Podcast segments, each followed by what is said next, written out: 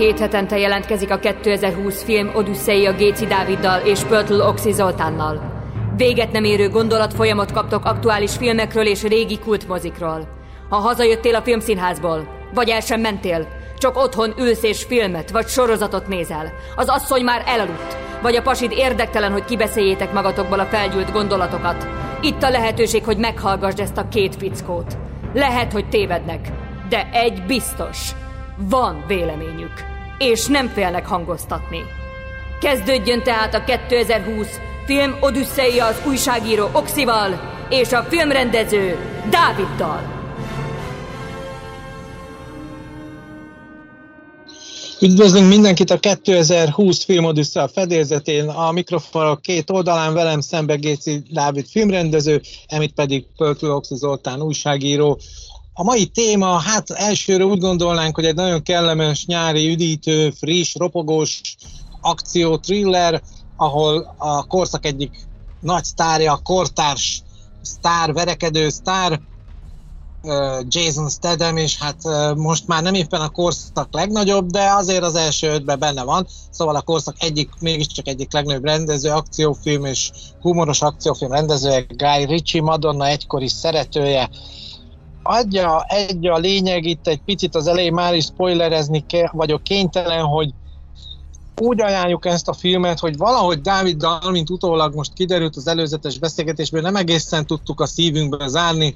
Én rögtön neki is szegezem Dávidnak a kérdést, hogy attól függetlenül, hogy Guy Ritchie, vagy éppen ezért, hogy Guy Ritchie nagyon nagy kedvenc, Jason Statham nem különben jó arc számunkra. De vajon ez a ötvezet most miért nem sikerült szerinted? Ugye első blikre. Mit mondanám?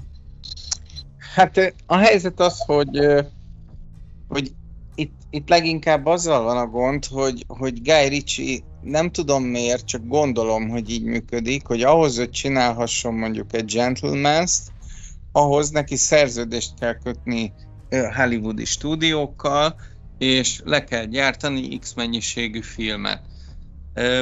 Ugye ez akár a híres nagy magyar rendező helyzetével is nagyon hasonló. Például ugye Antal Imród olyan filmet, mint a Control, olyat ugye nem tudott csinálni húsz éve, hiszen mindig a stúdiók megmondják, hogy melyik, melyik filmeket lehet megrendezni.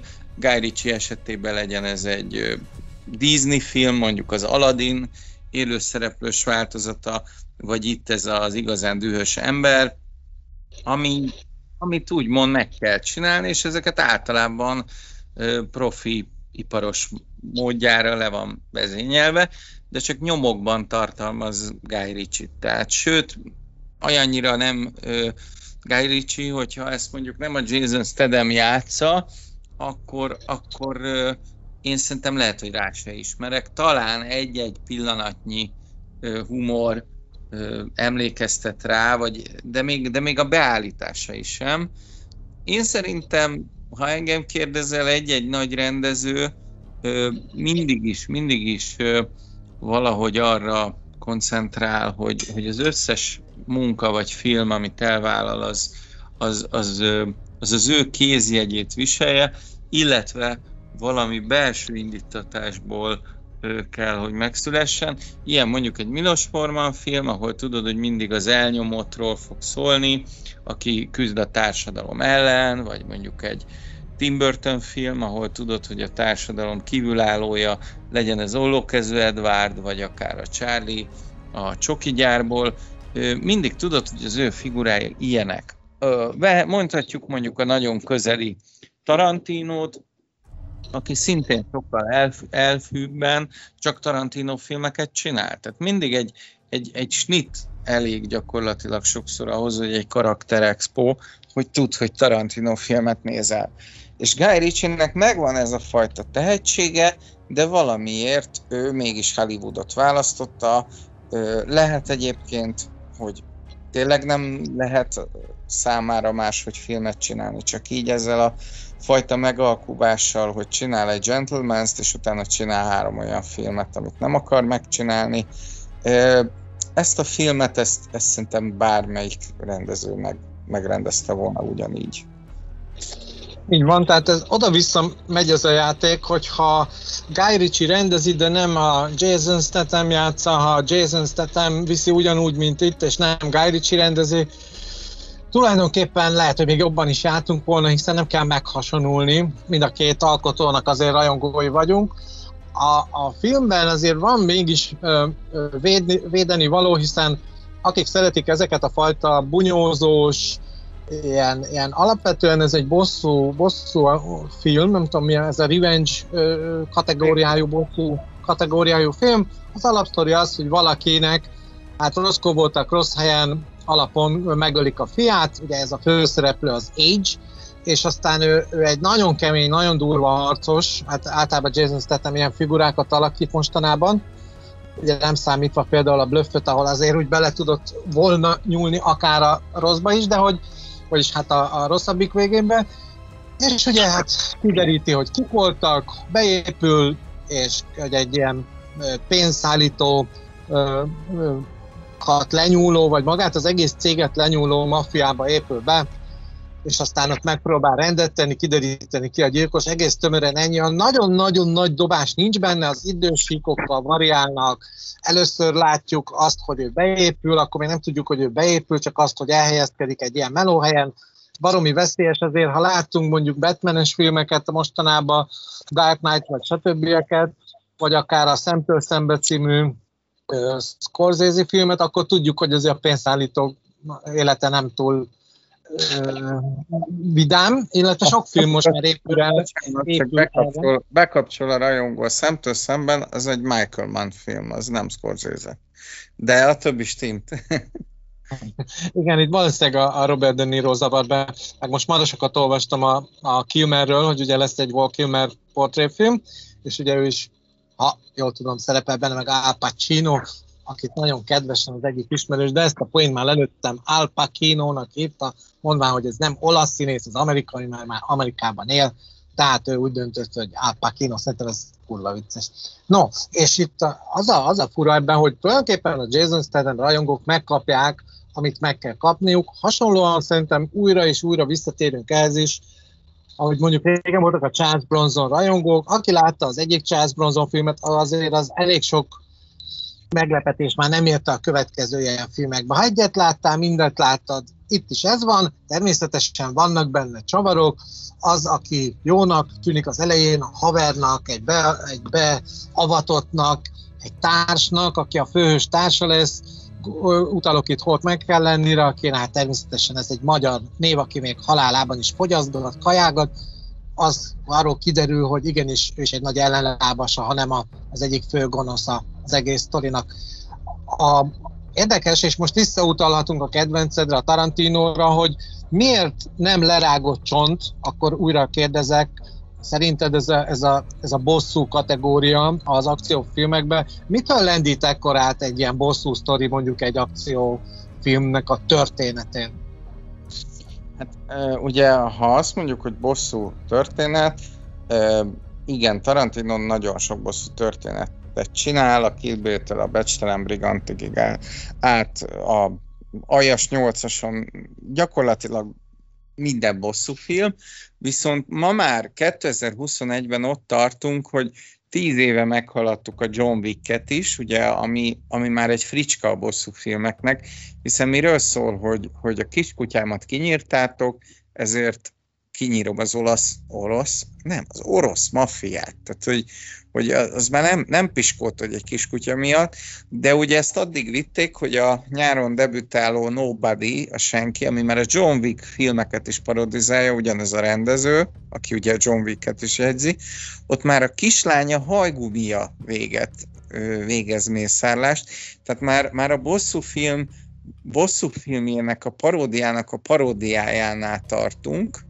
és ehhez képest a Guy Ritchie visszamegy hetvennyolcba, vagy nem tudom hányba, amikor a Death Wish csinálták, ugye a Charles Bronsonnal, tehát ez a, ez a majdnem humortalanul, szemet szemért alapon, kőkemény bosszú film. Egyébként semmi bajom, ez tipik olyan film, amit a, majd az há bé ó megnézel este tizenegykor, egy jó film után, amikor még nem tudsz aludni, a barátnőd már elment aludni, és te úgy vagy vele, hogy valami férfias macsóit, fasságot megnézel, ez pont az a film, pontosan tudod, hogy Jason Statham mindenkit le fog darálni, azt is tudod, hogy a mimikája az kettővel lesz több, mint mondjuk a Van Damme-nak volt, vagy a Szegálnál mondjuk hárommal több arcrándulást fogsz látni. Még talán annyi pozitívum felírható, hogy itt most nem a verekedés, ahogy te mondod, nem a harcművészeti tudományára hegyezték ki a, a karaktert, hanem az áll formájára és az arcélére, illetve annak a, a rezdüléseire, de hát igazából nekem egyetlen egy pozitívum van ebben a filmben, azon kívül, hogy ez egyébként nem egy rossz film, tehát kategóriájában ez tipik olyan, amikor kivettél húsz éve a videótékából egy filmet, kivettél egy jó filmet, mert ez bent volt, és még bent volt valami akciófilm, ami jól meg volt csinálva, és akkor azt kivetted második körbe, hogyha még, még izé fent vagy, akkor még azt megnézed. Tehát, tehát én szerintem ez nem éri meg a mozijegyet, tehát ez bőven, bőven elég ezt majd valahol a Netflixen vagy há bé ó-n megnézni, amikor épp unatkozol, és, és van elcseszni való két órád.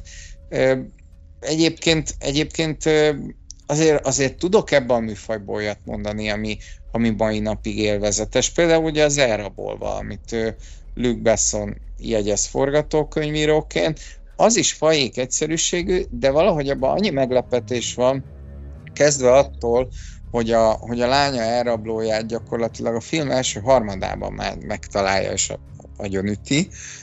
Itt is próbálnak egy-két csavart beletenni a sztoriba, amit hát bizonyos csavarokat szerintem ki lehet magattól lazítani, vagy találni, de, de egyes csavarok pedig abból jönnek, hogy azért egy picit meg variálja az időszerkezetet, ahogy Guy Ritchie-nél ezt már megszokhattuk, de ordítóan hiányoznak a jó dialógok és a jó karakterek, és egyszerűen én megmondom őszintén, én a, és most biztos nagyon sokan egyszerre fogják kinyomni ezt az egész adást, de én ezt a Casa de Papel őrületet se értem, tehát ez a nagy pénzszállító sorozat őrület, hogy ez mennyire jó, hát három részig talán bírtam nézni, de az utolsó, az első évadról beszélek, az utolsó pár rész annyira unalmas, tehát amikor valami csak a pénzrablásról szól, és annak a mechanikájáról, én nem tudom, lehet, hogy velem van a baj, én azokat a filmeket úgy unom.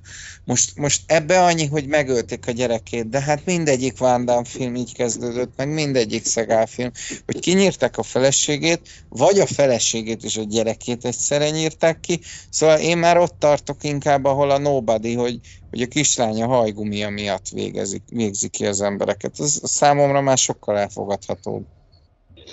Van a, igen, hát van a, most az akciófilmekben egy újabb olyan lendület, ami mögött nincs valószínűleg elégkraft. Én ezt a, már nem tudom, hanyatszor veszem észre, a, a legutóbbi ilyen, vagy a, a koporsóban az utolsó szög szerintem a Hardcore Henry, amikor egy az egyben a főhős szemszögéből egy akció narrációban látjuk, mint amikor egy videójátékot játszol, hiszen ez az is már gyakorlatilag, csak éppen nem te irányítottad a Hardcore Henrybe a figurát, aki pisztolyt, géppisztolyt, gumibotot, gránátot, felhúzós puskát, csúzlit, kést, boxert vesz a kezébe, hanem egy személy, aki végigugrálja, végigfutja, végigbunyózza, végigrobbantja, lövi az egészet, és te egy az egyben a, a, a filmvászon, vagy a képernyő, ez alapján mozog, ahogy az illetőnek a, a, a feje mozog. És ez egy brutális utalás egyben a videójáték világra, hogy összeeresztették a videójátékot, az akció, a lövöldözős akciós videójáték világot,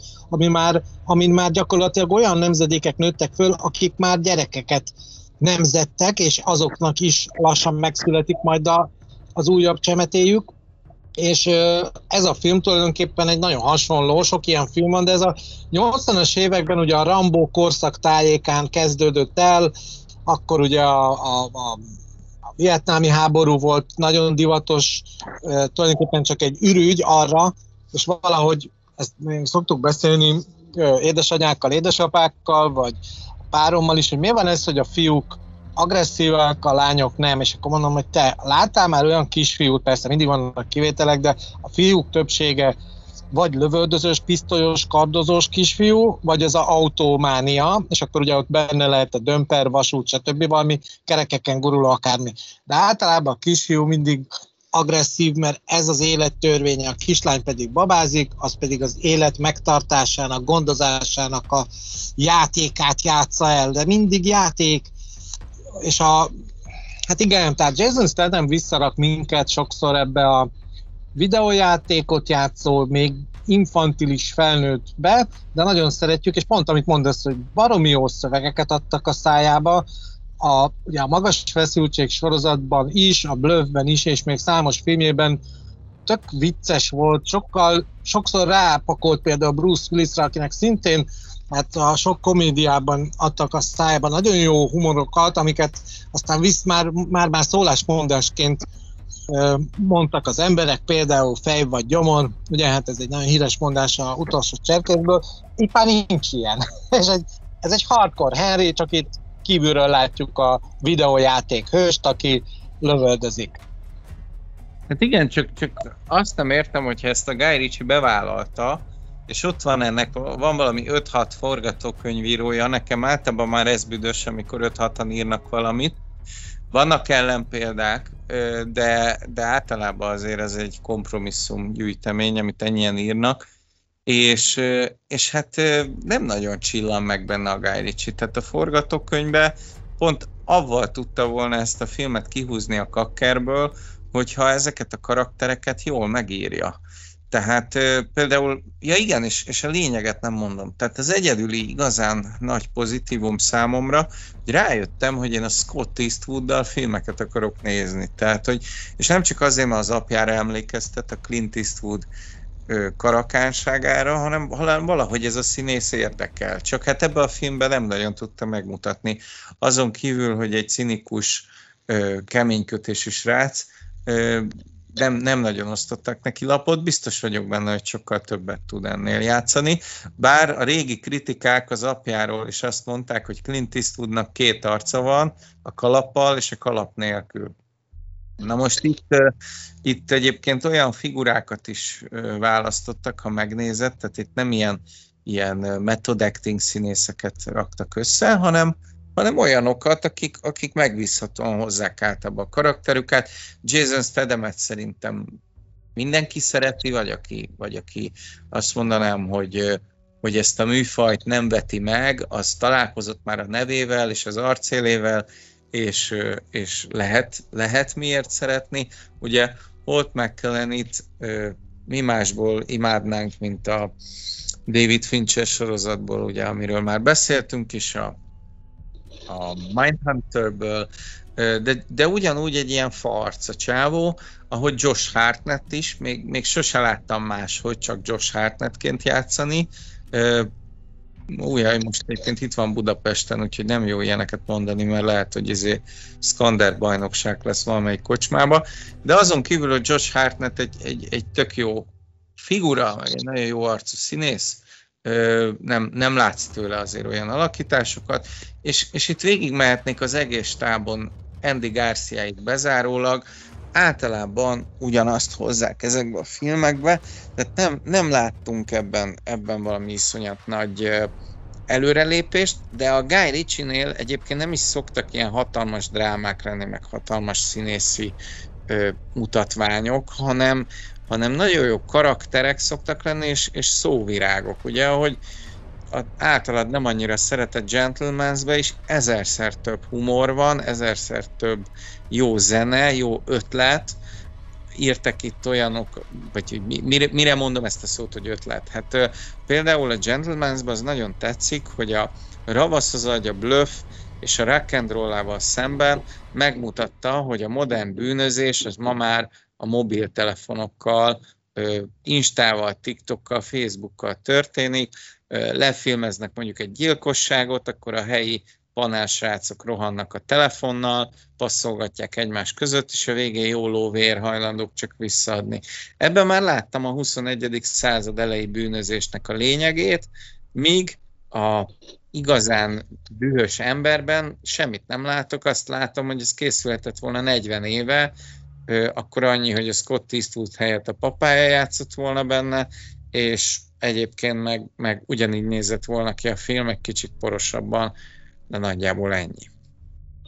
Igen, a, a Guy Ritchie ugye az hatvannyolcas, a Statham az hatvanhetes, és hát ez az én generációm, nagyon ügyes emberek, és inkább kérdezek, mert egyébként csak csuláznám a szegény filmet, hogy szerinted az, hogy ugye ez, egy, ez a csapat alapvetően ez egy angol, ne adj Isten, brit kiindulópont, ez mennyiben érdekes vagy különleges a világnak en, ebben a fajta ágában, ahol azért az akciófilmek azért zömében a hollywoodi stúdiókba készülnek. A Guy Ritchie-nek most ugye föleleveníthetjük a Madonnával való kapcsolatát, ahol, hát ahogy én a Madonnával az Ágyban című filmet uh, látva, ott ugye Madonna eljött Európába, és ott akkor ezek szerint kapásból be, beszippantott néhány kapcsolatot, ugye az Antonio Banderas vonalat, Pedro Almodóvár, és aztán ugye itt később, a kilencvenes évek vége fele volt ez a lehetőség, hogy a Ravasz, az Agy és a két füstölgő puskacső kapcsán, itt olvasom, mert ezt ennyire pontosan nem tudnám, hogy kilencvennyolcban ütköztek ők Madonnával, már mint a Guy Ritchie. Tehát a kérdés még egyszer, hogy ez mennyire különleges, hogy egy ilyen angol rendező bekerül a hollywoodi szintére, és gyakorlatilag hát ebben a film, ennek a filmnek kapcsán is már tulajdonképpen sztárok, szupersztárokkal, szupersztárokkal dolgozik.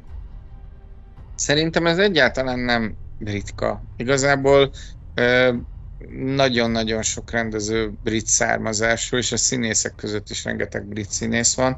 Itt, itt az, a, az a extra, hogy a Guy Ritchie-nek sikerült a stílusát olyan szinten ö, hát eladnia, hogy, hogy szerintem már a stúdiók is várták az ő kézjegyeit.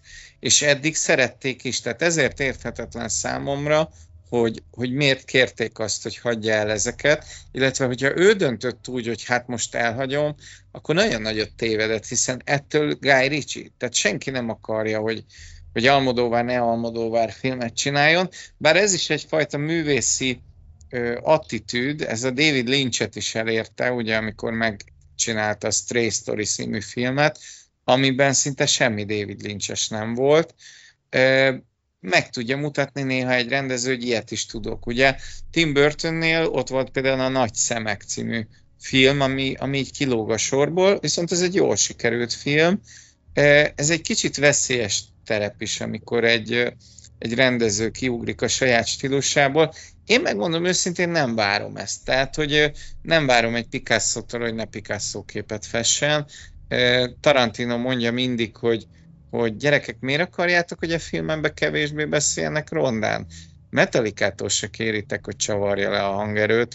Guy Ritchie-től se várom azt, hogy, hogy, hogy ne legyen humor a filmjébe, ne legyen olyan időszerkezet, ne legyen olyan elegancia.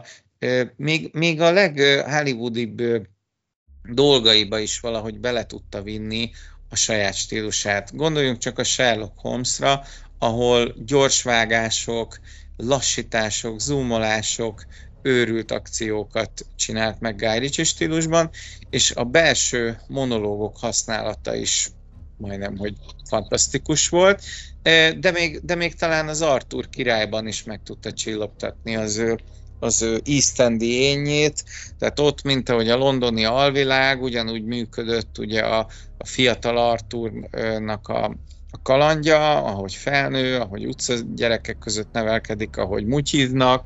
Tehát önmagában az is, az is egy Guy Ritchie film, ott is volt mondjuk hiba, kicsit sok volt benne a cé gé, stb. De hogy ebbe a filmbe hogy jutott el oda, hogy, hogy gyakorlatilag megelégszik azzal, hogy egy közepes akciót leforgat, és utána azt Jason Statham nyilatkozza, hogy igazából ő már egész életében csak Guy Ritchie-vel forgatna. Én ezt is megértem, hogy ők kurva jó haverok, de ez a film nem igazolja. Tehát, hogy amit az előbb mes mondtál, ugye a, azt hiszem úgy mondtad, hogy magas feszültség, de annak a filmnek most mindjárt megmondom, mi a címe, de kezdem. Kiugrott sajnos a fejemből, pedig azt nagyon szerettem, ami, amire utaltál, de nem ez a címe, hogy magas feszültség. Mi is annak a címe? Hát a, van a Crank, és magyarul magas feszültség. Crank, Crank. Ja, jó. Én, én Nem, mert azt hiszem, az volt a magyar címe, hogy Felpörgetve. De, na igen, Felpörögve, a magas feszültség az egy horror, bocsánat. Na, és, és, és ez, tehát nekem a szállító sorozat is, most tudom, másoknak most a Bibliáját savazom, de hogy az se egy nagyet vász. Viszont a Crank, az, az megint csak egy baromi újszerű jó ötlet volt, hogy valaki folyamatos akció tűzben kell, hogy éljen, különben leáll a szíve.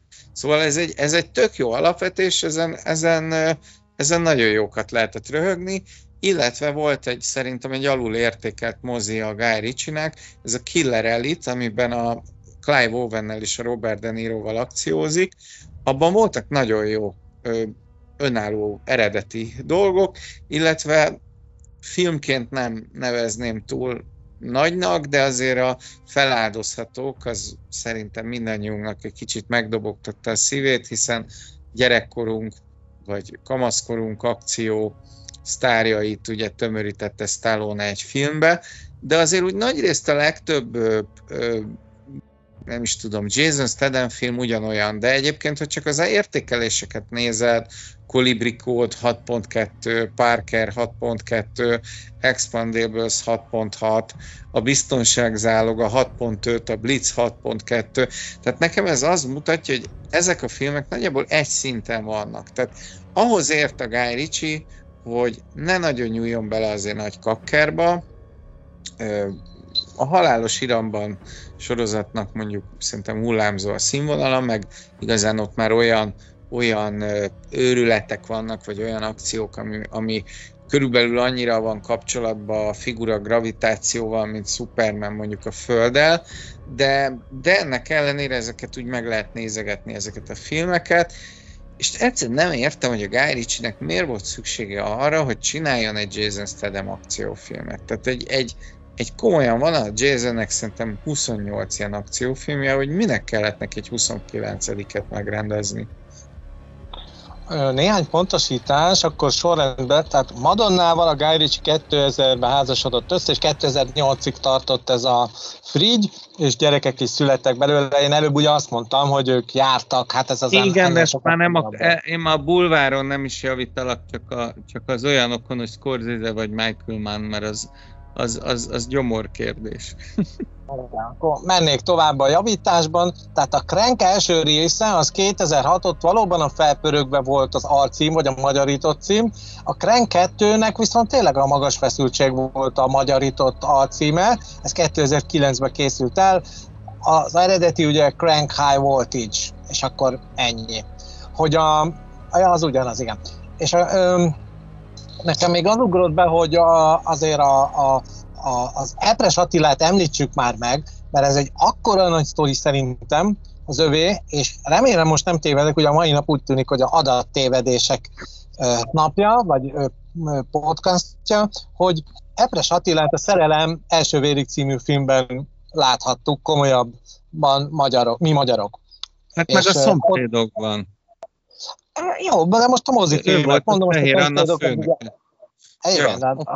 Azért a, a Szerelem első vérig, tehát az akkorát ütött a korabeli magyar házibuli egy-kettő, sőt, hát ugye a harmadik része is lett ennek, hogy, hogy az egy nagyon nagy dolog volt, és az emlékszem, hogy az akkori fiatalokat, köztünk minket is, természetesen a Beriari miatt is, meg hát a marha jó Dés László féle muzsika miatt is nagyon szerethető volt. És Epres Attila ott tűnt föl, és ő akkor egy ilyen kis negatív figura volt, még fiatal színészként, fiatal emberként, hát egyből az ember elkezdte idézőjelbe, hát nem megkedvelni, hiszen ő volt a rossz. És itt ő akkorát szakított ezzel, meg a Jason Statham nálunk Magyarországon Epres Attilával akkorát szakított, annyira összeillenek, ez ugyanaz, mint a Dörner, Bruce Willis, Kern András, Woody Allen. És látjuk, hogy amikor ezeket kiveszik, hát most múltkor kénytelen voltam egy új Al Pacino filmet nézni, természetesen a cím most már nincs meg, és az, hogy a Végvári Tamás mennyire hiányzott, és szegény Remicki Gábor is nagyon oda tette magát, és rohadt jó volt, de azért, na, szóval ez hát így marha ugye, ugye ez nem a szinkronrendezők hibája, hanem jóisten máshogy osztotta a lapokat, tehát a Végvári Tamás már nem él, de például mennyire érdekes, hogy, hogy Brad Pitt-től olyan finoman át tudta venni szerintem a, mármint a Selmeci Rolandtól a, a, a stól, a stafétabotot, ugye szegény Selmeci Roland is meghalt, és hát ö, ugye Banderas Brad Pitt az ő hangján szólalt meg, de még Viggo Mortensen is, és, ö, és, ö, és hát hiányzik. Mondjuk hozzáteszem, hogy én most már, ma már, amit tudok, eredeti nyelven nézek, de ezt a filmet én is szinkronnal láttam, Epres Attila szinkronjával, aki egyébként nekem is az egyik kedvenc szinkron színészem is, mi mellette persze egy nagyon jó színész, de az igazán kedvenc hangom egyébként, ha hiszed, hanem Hank Moody és a Californication, tehát David Duchovny magyar hangjaként imádom a legjobban. Így van, és ott ugye még a Rékasi Károlyt mondhatnánk. Nekem, ha már itt tartunk, van egy ilyen, hát nem nagy sztori ez, de múltkor voltam egy ö, ünnepségen, az egyik miniszter jött errefelé, mifelénk, és volt egy faültetés, és az egyik, ö, hát el, talán lehet mondani, ugye a Vöröskereszt itt ünnepelte Esztergomban fennállásának száznegyvenedik évfordulóját. És hát ez egy nagyon jó kis ünnep volt a Várhegy tövébe, történelmi falak árnyékában, és tényleg egy ilyen hangulatos, rövid, egyszerű, de mégis magasztos ünnep volt, és meghívták Szabó Sipos Barnabást, hogy mondjon el, egy, talán egy, igen, egy vers volt, nem prózát mondott. És megláttam, eleve annyira ügyes a, a, ez a magyar szinkronszínész, aki amúgy valószínűleg zseniális színházi színész is, hogy eleve ugyanolyan a fazonja, mint a George Clooney-nak, akinek ő az állandó magyar hangja. Becsuktam a szemem, és hallgattam a George Clooney-t a Magyar Vöröskereszt faültetési ünnepségén. Fantasztikus élmény volt. És ott jön valaki, hogy most mit, mit, mit áldogálok csak itt? Hát mondom, ember nem hallotta, George Clooney mondta a, a verset. Erre megfordulunk, és ott jut mögöttünk a Szabó Sipos Barnabás, és akkor úgy kicsit ciki volt, de ő szerintem ezt megszokta meg a magyar szinkron színészek, de lehet, hogy erről neked van sztorit, hogy mennyire Uh, ugye itt eleve van egy nagy távolság, tehát ezen egy állandóan verekedő, hiper-szuper akciókban résztvevő Jason Statham és Epres Attila uh, fazonja, élete, pályafutása, megjelenése között vannak bizonyos eltérések, de inkább a sztárolás szempontjából. De amikor mégis valahogy van a hang, és csak azt képzeljük el, ez már annyiszor előjött, hogy tízdek a Parizet, hogy a csodába lehet ilyen hangon kérni az á bé cé-be. És már pedig ezzel a hanggal kérik. Úgy valamilyen jó sztorit, amikor valami nagyon-nagyon fölkapott színésznek a magyar hangja, hát megakadt az életbe, amiatt, hogy ő kénytelen volt megszólalni itt Magyarországon? Hát velem, velem volt az még nagyon régen, amikor, hát nem is tudom, még talán egyetemista koromban, húsz éve majdnem, amikor írtam az első nagyjátékfilm könyvemet, fogalmam nem volt, hogy hogy lehet pénzt szerezni, de hát akkoriban még mindig nagyon sok Michael Douglas, Eddie Murphy és Bruce Willis film ment a moziba, emellett a stílusgyakorlatot akkor néztem meg újra, és hát Dörner György, ugye nem kell bemutatni, hogy milyen jó színész volt, és, és hogy milyen, milyen a hangja. Sajnos minden magyar színész politizál, én ezt nem teszem, ezért bizonyos emberek elhatárolódnak színészektől, én próbálom csak a színészt önmagában, a tehetségében nézni, és, és nem foglalkozni azzal, hogy ki milyen beállítottságú, szerintem két különböző dolog. Mindegy, zárójel, a lényeg az, hogy felhívott engem Dörner György valamikor, nem tudom, hét és nyolc között, tehát ez a számomra egy húsz éves bölcsésrácnak az a, az a hajnalok hajnala. Tehát én legalább tizenegykor kezdtem, ébredtem, akkor még általában megnéztem egy filmet, megnéztem, hogy van-e valami szeminárium, amire kötelező bemenni, szóval itt teljesen más ritmusban éltem, úgyhogy reggel hétkor, amikor felhívott, azt se tudtam, hogy mi van, és csak azt hallottam, hogy Eddie Murphy beszél hozzám. És így aha, mondta, hogy elolvastam a forgatókönyvedet. Azt hittem, hogy álmodok. Mondom, mi? Tetszett. Ez a huszonegyedik századi ponyvaregény. Mi? Utána folytatta. Valami baj van, Dávid? Olyan furcsa a hangod. Kolera? Tifusz?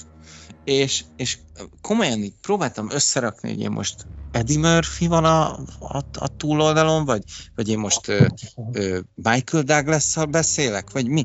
Tehát ne, nem tudtam, hogy ébren vagyok, hogy álmodok, és honnan tudnak az én könyvemről, tudod, amikor így bebútol az agyad, még ilyen, ilyen, ilyen egybitesből indulsz, és el kellett telni a tíz másodpercnek, hogy ez a Dörner György. Aha.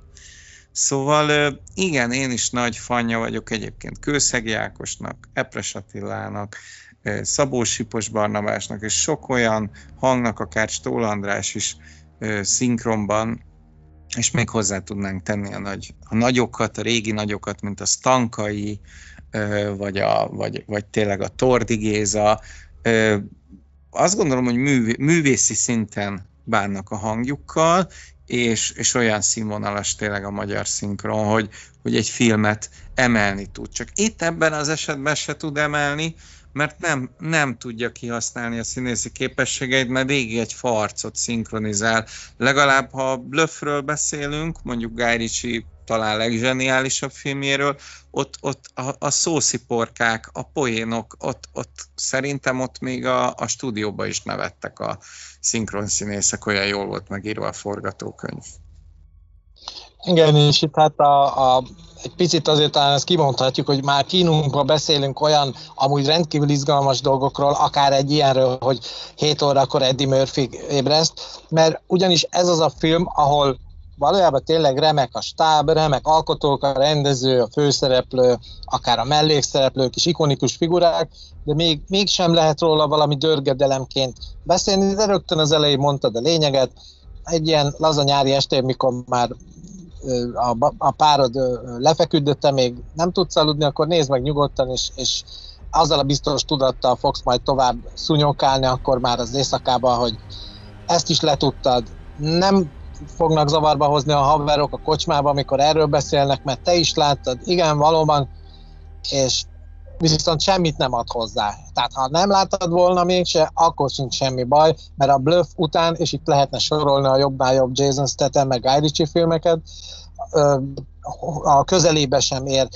Természetesen egy profi produkcióról van szó, tehát mindvégig zavarba ejtően le van sikálva az egész, tökéletes, igazándiból nem hibáznak, ott vannak benne fordulatok, amikor pont arra számítasz, hogy ugye most már megoldódnak a dolgok, most már rendbe jön, és akkor mégiscsak egy iszonyú kalamajka keletkezik újra, és megint meg kell oldani valamit, még nagyobb ellenség, még nagyobb hadsereg, fegyveres csapat készül a jók ellen, és ugye ott a végén van egy nagyon nagy lövöldözés belül, mikor hát ugye csak megtámadják ezt az egész komplett pénzszállító céget, egy marha érdekes helyszínt alakítottak ki, ez valószínűleg így van, egy olyan, úgy kell elképzelni, mint egy nagy mélygarázs, ahol ott parkolnak ezek, ez a bázis, ezek a pénzszállító autók, innen rajzanak ki, ide érkeznek vissza, miután a szállítmánnyal végeztek, és aztán ebben a, olyan, mint egy erődítmény, tehát valóban egy nagyon izgalmas helyszínről lehet beszélni, teli van fegyverekkel, teli van biztonsági